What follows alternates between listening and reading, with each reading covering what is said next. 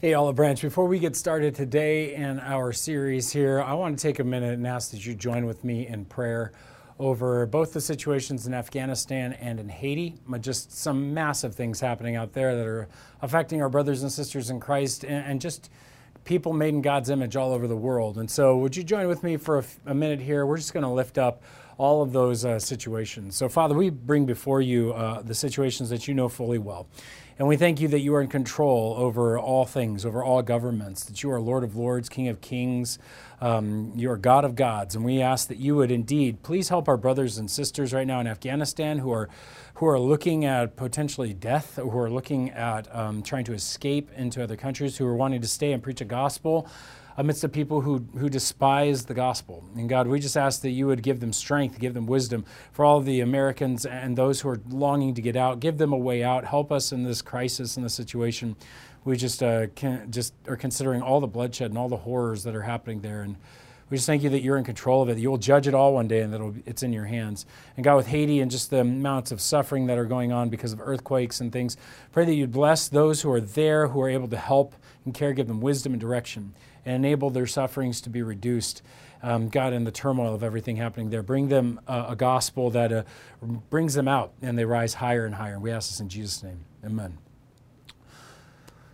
Well, one of the things that I really want to engage with as we jump into this new series called Knowing You is really this idea of personality. Now, I got introduced to personalities back when I was in my freshman year. A teacher, a freshman teacher, actually brought out a just whole a whole exam, and it was all on the Myers Briggs personality. And so we were taking this test and this assessment, and eventually we got this information. And she was all excited. She runs up to me and she's like, "You are the only," and she names this personality test in the class, and it's a rare percentage. And she was all excited about it and tried to really dig in with me and, and find out what I wanted to be when I got older and all this stuff. Uh, what she didn't know was inside it was stroking my pride. It was making me feel bigger and bigger and more amazing because I'm unique. And little did I know it was an arrogant position and a horrible, horrible thing to be thinking of yourself in those ways, right? And it didn't help me with my friends who I was already trying to show myself uh, greater than in many ways. And so I, I've just always been interested in personality sense in a lot of ways, but the bottom line for me was I wanted to learn a way to understand myself without it leading to pride. And I think that's what I've seen in a lot of people who dive into personality ventures, who dive into understanding themselves. The more they get to know themselves, the more they begin to compare themselves to others, the more they begin to think of themselves in such an amazing way. And, and we end up with what our culture is struggling with pride. And I want to challenge us that maybe, what if the Bible potentially gave us a way of examining ourselves and understanding ourselves that wouldn't lead to pride? Would we be in for that?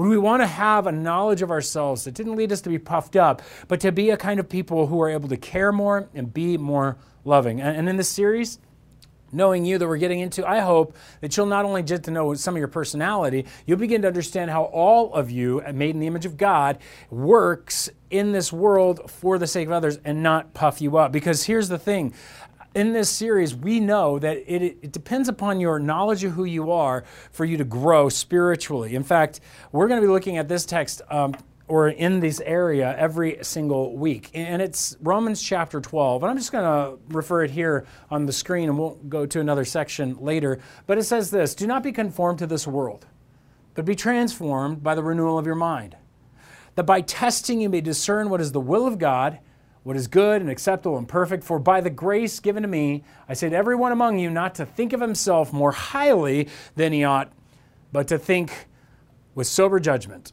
each according to the measure of the faith that God has assigned. Now, I love this because it's talking about spiritual growth. It's talking about the fact that if we're going to grow spiritually, we're going to know what God's will is. Well, part of that is to understand ourselves rightly, not to think ourselves too highly, and I say not too lowly, but to think of ourselves with sober judgment, just right judgment. See, to develop spiritually, we need to know ourselves rightly. And that's the critical goal of this entire series to know ourselves not too much, not too little, but with a sober judgment. And I hope that you'll join with us as we go through this series with a small group. If you joined a small group, get engaged with that because what we want to do is we want to be a people who understand who we are so we can develop spiritually rightly because there are wrong ways to understand ourselves, obviously. Uh, it says that We can think of ourselves more highly than he ought to think. That means we've got the wrong perspective. Uh, we're thinking with pride. And last week we looked at the uh, rich young ruler who thought, hey, I, have done all the commandments, I've got it made, I'm good. He thought of himself wrongly with, with too high of a perspective. Some of us think, well, I'm a good person. Others of us think, you know, I'm just a horrible person. I'm just not creative. I'm not very smart. I'm just not a smart man or whatever. And here the bottom line is you've knocked yourself too low. We want to look with sober judgment. We don't want to consider ourselves on the right side of history because I know what I'm thinking about or whatever, because the bottom line is this leads to pride. Pride in our thinking, pride in our activities. We end up condemning others. We end up destroying each other. And I want to be the kind of people who understand where we are so we can grow spiritually. And the reason why, again, is like we saw last week if you don't know where you are, you don't know where you're going. If you don't understand where you're at, you're just basically lost and you're going to be roaming around. You may know your destination. You want to be like Jesus or you want to be smart or you want to be whatever. You're just going to be lost. You got to know where you are if you're going to know where you're going. And that's our aim. And the bottom line is, we get these ideas about ourselves because, to be honest, we're just looking at the wrong direction. See, it's the outside world that shapes us, it's the outside world that designs and moves us. Notice what it says don't be conformed to this world. So it's that outside input. Rather, be transformed by the renewal of your mind, that by testing you may discern what the will of God is. And God's outside of us. So there is this sense that we're transformed by the outside. And we get lost when we get so focused on ourselves. Now, this, this is easily illustrated if you've ever been to the beach and out on a surfboard or on a boogie board. You'll be floating out there. You'll be talking to your friend. You'll be focused on your board, thinking in your head, surfing that little wave or, or catching that wave or whatever. And, and when you finally get a chance to look up, you realize you've drifted way, way, way away from whatever your family is or that dock is or wherever you were at because the current has pulled you. The same thing is true in our world. It'll pull you along. And if you are too busy gazing inside at your navel and trying to figure yourself out, you're not going to be aware how the world has been pulling on you. You're not going to be aware of who you really are, and, you're, and uh, you and I are going to be lost, lost, lost. We're going to be all over the place. So, what I want to promise you this in this series is this. I believe that we're going to get to know ourselves rightly. I'm, I'm challenging myself to get to know myself rightly. You the same. We're going to look at four different factors um, on the outside of us that tell us who we are. Then we're going to look at one on the inside, and we're going to set a plan to grow spiritually because our goal is to find out where we are so we can move forward in our spiritual lives, so that we can know what the will of God is, which is good, acceptable, and perfect. Well, our first aspect then in this series is this I want you to know yourself rightly. And I want you to know yourself rightly. And to do that, you got to first know God. To know yourself rightly, you must first know God. Now, that sounds weird. People are like, what? You got to know God. How does that help? I mean, like, some of us have an imaginary God. Some of us have an idea that God is, is just kind of this being in a book, and that's about it. But look, God is a real being. He's really alive. We'll get into that in another series here. But I, I really want to engage with you with the fact that this God that can you can know can shape you because he's outside of you. In fact, the bottom line is what you actually value and when you love will shape you. Uh, the Bible said this, and I believe they were right, in talking about these, these idols that were being made. The Psalms in Psalm 115 puts it this way Their idols are silver and gold, the work of human hands. They have mouths but do not speak, eyes but do not see. Those who make them become like them. So do all who trust in them. And basically, their point is these gods that they were making were the ones they were worshiping. And when they were worshiping, they were becoming like them. I mean, we're no different. We have our ideals, our idols, those we idealize, people, our heroes, those that we long to be like. Maybe it's an amalgamation of, of different people around you. Maybe it's your mom, your dad, something like that. The bottom line is these are the people that shape us. We judge ourselves by them. We want to be like them. And so when we get into this, I want you to realize as you love God and as you engage with God and you know God, He's going to wind up shaping you because this is how we're made. We're made to be shaped by something outside of us. You say, really? Yes. I mean, this happens on page one. If you have a Bible, it's your time to pick it up, open your app, join with me to Genesis chapter 1.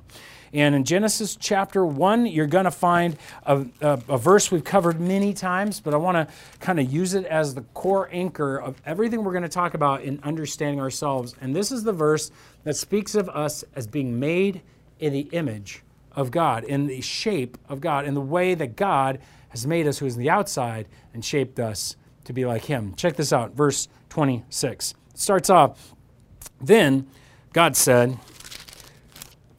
Let us make man in our image, after our likeness. And let them have dominion over the fish of the sea, over the birds of the heavens, over the livestock, over all the earth, and over every creeping thing that creeps on the earth. So, God created man in his own image.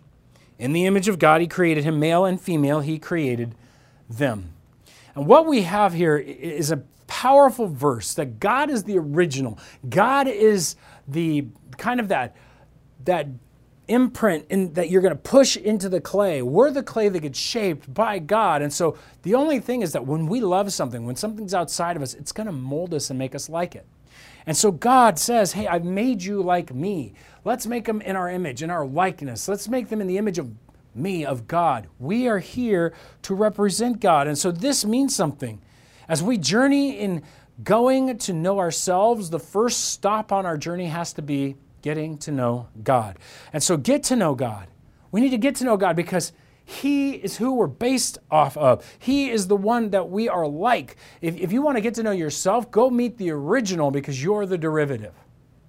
Go meet the original, you're the image of it. And, and so this is the case. We want to get out there and explore and see what we're like. Let's look at God. Look, like I've told you, I've taken lots of tests, lots of them. I've taken the Ocean test, which is a personality test out there, the Enneagram. I've taken the Myers Briggs, DISC, the Four Humors test. Yes, I've even taken the Disney character test. And by the way, I'm Aladdin. Hey, that was cool. But anyway, yeah, I mean, what's going on here? We got all these different try- kind of tests trying to tell you what you're like. And if you take a sophisticated test, like the Myers Briggs Enneagram or something like that, they're going to try to tell you how you're going to act, what you're going to be like they're going to give you all these different traits. And you're going to read through them and go like, yeah, that's just like me. Nah, that's not really like, oh, but that is. And it gives you this sense that somebody knows you. Somebody's figured you out. Like I fit a pattern. This is really weird. And it gives you an eerie sense that you are in a mold like everybody else. Now, this is the same thing that happens as you dive deep with God. You're not based off some pattern mold out there of different human beings and these personalities. You're patterned after God. And every human being doesn't have to have a special test. They have access to the living God who's ready to show them what they're like. You see, when we see God, we begin to see ourselves rightly. We begin to understand who we are. It, it, this happened for Job. Job was complaining and whining about his life, and it was horrible and awful. And his, bro- his friends were like, It's because you're a sinner. And he's like, I'm not, and I don't know what God's doing this. And He's a mess. And suddenly God shows up in a whirlwind. And what does Job have to do? He goes, I didn't realize what I was saying. Now I really figured it out. God's presence changed him. And when Isaiah is, sees God, he goes, Woe is me, I'm a man of unclean lips. He sees himself rightly. When Peter encounters Jesus at a miracle, suddenly Peter's like, Get away from me, uh, Lord, I'm a sinful man. He saw himself rightly. There's something about being in the presence of God that helps you see yourself rightly. Just like being in the presence of a personality test makes you feel like, oh, I, I, finally see myself. I got words to say something. And I'm not knocking personality tests. I think it's good for us to take them and look at them. But I do think that there's a better way. The, what you're looking at there is really kind of a derivative of a derivative. We're just kind of taking what humans are like and extracting from it these tests, these ideas. But what I want you to do is go get the original. You see, when you examine the original dollar bill, when you examine an original $10 bill and somebody hands you a fake, a counterfeit, you're going to understand the difference. And you're going to understand the similarities. You'll be amazed at how close they are together. Well, the, the same thing happens when you approach God. As you approach God, you're going to get to see how He, the original, has, is like you, the derivative, you, the copy. Now, you're going to notice how we've been twisted and broken and sinful, but we're going to save that for the last, nearly last week of this series. What I want you to do is marvel at the fact that God made you in His image before there was sin, and that meant that when you looked at God, there was a pattern you would see that you would resonate with that would say, Oh my gosh, this is how I'm like God. I get myself better. I understand me better. And I want to encourage you to do that because, like a personality test, when you get to know God, you're going to see that pattern. Now, I'll give you a warning here. We're about to dive into some deeper theological waters, and that can give you a bit of a headache, make you be grasp, gasping for air or something. Maybe you're going to turn off and move on. Please don't. Enter into the confusion, wrestle through it. You are going to find riches at the other end if you're willing to take the time to dive into just a little bit of confusion and theology. Because it's important that we grasp that God has made us in His image. You see, the image of God, as I like to define it, is really all of God's attributes reflected in us as human beings, communicated in us that the things we see about humanity isn't about us. It's really a little fleck of who God is. Now, we're not God, so I want to clarify that, but we represent God. He, all of his attributes are reflected in us. And we can see this because Jesus, who is the perfect man, was also God, right? Now, get this. It says that he is the image of the invisible God, the firstborn of all creation. This literally means he was God. He is the living God in flesh. He is the ruler over it all. That's what firstborn means, not first created, but the firstborn means he's got the rights and rule over all the stuff. And look, the bottom line is that Jesus, who is God, is man. That means man's attributes can reflect God and the image of that invisible God, the perfect image of that invisible God. And what I like about this then is that we can see that the traits of God are shown off in us, in humanity. And so, um, what we want to dive into then is that these personality traits that we see in these tests are actually oftentimes closer linked to something theology has already talked about, and that is this idea of God's attributes. Now, again, this is that deep dive spot, so I want you to hold on for me because I'm going to challenge you with a little bit of theology. I'm challenge you to go read a little bit of theology, and you say, why would I ever read theology? Look, if you think theology is hard, it's not. What it is, is it's the crib notes, it's the, it's the cliff notes or the spark notes, whatever generation you're in, of 2,000 plus years of thinking about God. What theologians do is they take in all of this conversation about God in these certain areas and they put it together so we can understand it. And one of those things that has come out of the 2,000 years of history in the church are the attributes of God. And when we engage in these attributes of God, they can give us knowledge about what we are, about our personal capacities and makeup, and ultimately even about our character. And I'm going to divide those into those three things. So let's start here. Let's start with this idea that God's going to help you know what you are. You are just not yourself, you are a self. I want you to know your self with a space, right? Because all of us are a self. We're all a human being. We all have a particular nature. And when you examine God, you're going to see that God has a particular nature, and we reflect that in a small, limited way. Now, check this out. Because all of these are the same in all of us. I'll give you one, a few of them. I'll let you dig deeper on your own in a theology book. But let's try a big one. This big one's called aseity. You say, aseia what? Aseity. Aseia what? No, so aseity means a say, to be unto himself. God's independence. He is self existent. He doesn't have anything that makes him exist, he just is existence. Ow, my brain hurts, right? That's how that kind of stuff works. But here's the funny thing you and I reflect that.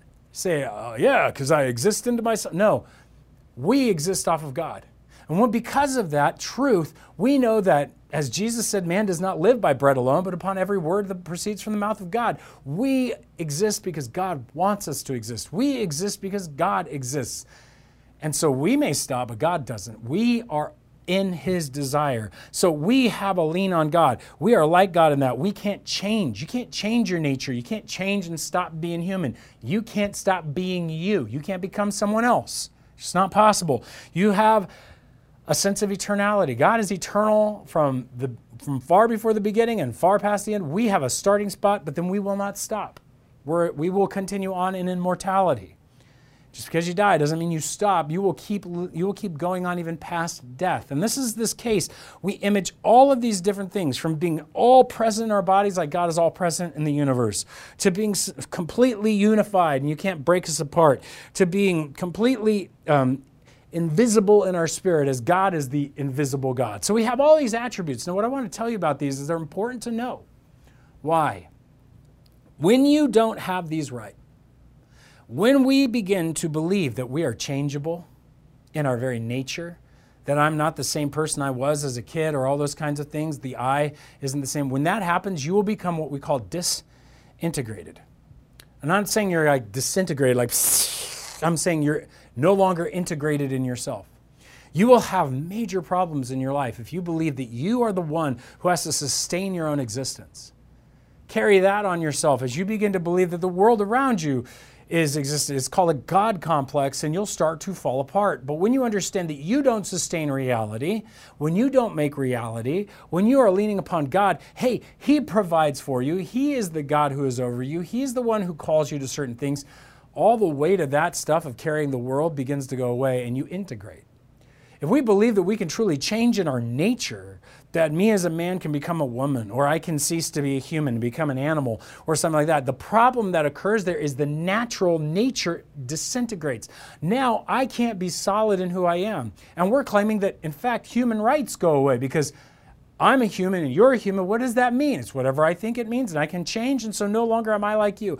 So much of reality begins to fall apart. We disintegrate. We start to fall apart. And so we need to understand who we are, that these things don't change. And then as you get to know God, you will become more integrated as a human being, not less. As you begin to see who God is, you'll start to realize what a human being is. And the more you do that, the more firm your existence and your thinking will become. And a lot of our struggles as human beings in our modern time is because we've abandoned trying to figure out what our nature is like. And so um, we'll start there. The next thing, though, is that when you examine God's attributes, you get to know God, you're going to learn something else. You're going to learn your capacities by knowing God's attributes. What's a capacity? I hesitate to use this word, but a capacity is something that God has in his infiniteness that's not moral, right? God's omni-intelligent, right? He has got it all. It's, we call it omniscient. He knows everything. He has huge, massive intelligence. He has huge, massive creativity. It's infinite. It doesn't have any limitations. But when it comes to us as human beings, it comes to us at different levels, different capacities. Remember, God said, Let's make man in our image, after our likeness, and, and have dominion over the fish of the sea, over the birds of the heaven, over the livestock, over the earth, and over every creeping thing that creeps on the earth. What's important here to note is God wants us to take care of his world. How can you and I take care of His world, His world, if we don't have everything we need to do so? And so God provided humanity with His attributes, with His image, with intelligence, with creativity, with will and the ability to make decisions, with sovereignty, leadership. Some of us are, are going to be more leadership oriented than others. Some of us are more revelatory. We're, we're more expressive and we're less expressive. We're more extroverted or more int- internal or external, right? There's all these pieces that are actually just like God in order to engage in this world. Now, the thing is, we all don't have the same amounts.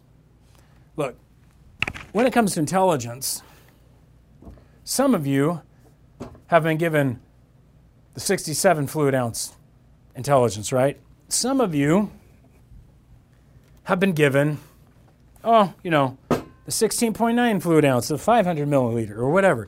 And then some of us, you know, we all lost. I could, I could have gotten the, the 7 ounce, but the bottom line is all of us, 12 ounces, 16 ounces, all of us have been given different capacities. Look, some of us some of us are actually super intelligent. That's awesome. Some of us aren't as intelligent as others. Some of you are super creative. Some of you are super orderly. Some of you are super not orderly. For me, when it comes to God's presence in my life, me being available right there with you, here's the thing. I, I'm, I'm even smaller than this. I've got a tiny one, okay? God didn't really give me a whole lot of that present stuff. Call it ADD, call it what you want, but the bottom line is it's not evil. It's just I don't have a ton of it. Now, do I walk around going, Woe is me, are you not present with people? No. What I realize is what God gave me, I need to fill it up. This isn't a comparison game. There is no value in what size God gave you, there's only uniqueness. Because while some of us have big intelligence and others of us are big in creativity and others of us are big in different forms of creativity, you may be creative in your relationships. You may be creative with art and objects. You may be creative in your mind with thoughts. That's awesome. Some of you have a relational intelligence, some of you have a mental intelligence, and some of you have an emotional intelligence. Excellent. this is the thing don't judge yourself ahead of time. Just because you think somebody else has more than you, guess what? You can grow that capacity because you've only filled it up so much. Say you've only you've got a giant capacity of intelligence, but you were told you're a dinky intelligent person. And so you've only ever filled it up to here. But you now, in the presence of God, knowing that God has given you intelligence because you have all these attributes, fill it up. Who knows how big it is? Who knows how much He's given you? Who you don't want to stop. You just want to realize God made me intelligent. Yes, everyone's intelligent. Everyone has presence. Everyone has creativity. Everyone has order. Everyone has will. If you don't have these things, you're not human. So that leads me to tell people stop knocking yourself. Stop telling yourself that you don't have this or that, that you're not smart or you're not this, I'm not creative, I can't do that. No, God has made you creative. God has made you intelligent. God has made you to represent Him as He's called you to represent Him. This means something. He didn't make a mistake in making you, He intended for you to be here. He intended for you as a unique individual to reflect Him in the time that you're in as the person He's made you to be. And so I want to challenge you discover who you are, know these attributes of God, and see that they're in you, and then begin to explore and see how far that capacity to go. You may discover, hey, yeah, I'm 16 ounces, woohoo! Because I'm big old 64 somewhere else. And so, what we want to be able to do is celebrate who God has made us and not criticize. Value, which we'll get into later in this series, has nothing to do with your capacities. And so I want to challenge you to consider that. I want you to dive in deeper to these various attributes. How in the world do you find out more? I'll give you a few things. Number one, and uh, there's a book by A.W. Pink called The Attributes of God. You can check that one out. Or Knowing God by J.I. Packer. Excellent book and I want you to see about those two books and check them out. Even even better, if you would like to join us over COVID during last 2020, uh, we made an entire series on the attributes of God, where I go through and I describe two attributes in about 45 minutes. It's a it's a fire hose of information, but I think it's worth it. You'll find those on YouTube. We'll be linking to those. So I want to encourage you guys to dive in and take some time. You're going to discover, oh my gosh, God made me. I see it. I see what I'm like. This is so cool and you're going to be able to engage even further in your spiritual journey. But there's one more set of attributes that I've left out. And these attributes can help you see your character. Now, what do I mean? As we grow, we want to grow in character when we're challenged by God's character. There are certain attributes called God's moral attributes. Right? We know one of these when we and when we get into 1 Timothy, we're called to certain moral attributes you know, flee these things, pursue righteousness or justice, godliness, faith, love, steadfastness, gentleness. We did the whole sermon on this. And what we want to be is the people with this kind of character. I want to have a godly character. I want to have a righteous character. I want to have a loving character. And what happens is I want to pursue this kind of moral character because it's going to reflect God's character. All my intelligence, all of my creativity, all of my lack or lack thereof or, or presence, whatever you want to say, all comes through my character. And here's how I want to explain it. Say you got this awesome person who has just got, you know, the super size of intellect. And man, they are so capable of knowing all this information, all these things. And we're like, educate that guy, educate him. He's got so much ability. And yet, what we discover is that you've just educated a monster because he is a morally horrible person. He has none of this character. And so, what he does, he uses all his education to be cruel. He uses all this education to be untrustworthy. He uses all this intelligence to, to be unjust and angry and just completely flippant. My friends, do you see how education doesn't change the character? Just as teaching somebody to be orderly and organized won't change their character. Just as seeing somebody who, who to make better decisions and faster decisions doesn't change the good of their decisions. We want to be the kind of people with a moral character who pursues these things. And when you find moral character, you're going to discover all of these are attributes of God. When you check out the books, you're going to discover, oh my gosh, God has all these moral attributes. Remember, Anyone who does not love God does not know God, John says, because God is love. There's an attribute of God. God is love. We have love. We're supposed to love like God loves. Wait, what? Yeah, all this attributes, all this capacities, being human, reflecting God is supposed to come through the way God would do it in the love that God would do it.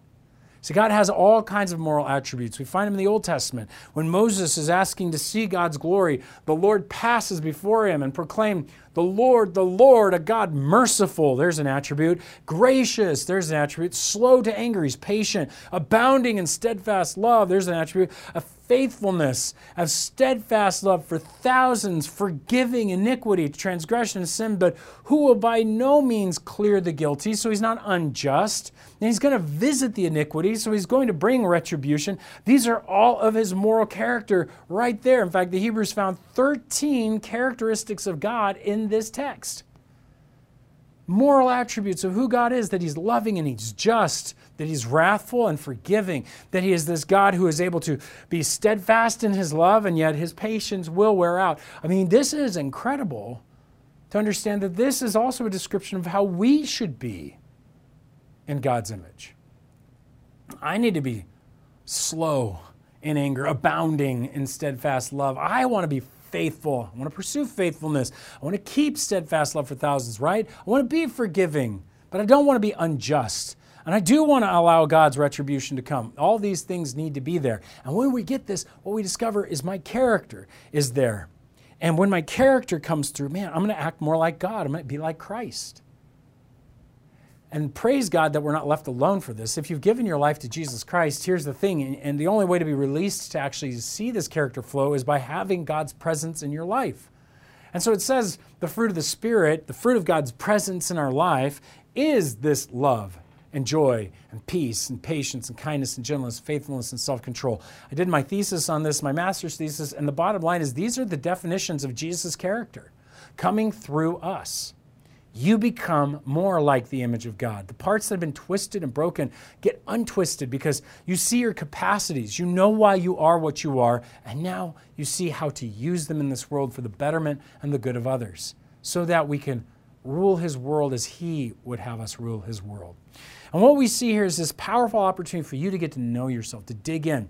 Which of these needs to be changed in me? What do I need to grow in? And as you get to know God through prayer, through being in the Word, through studying these things, these are the places He will challenge you.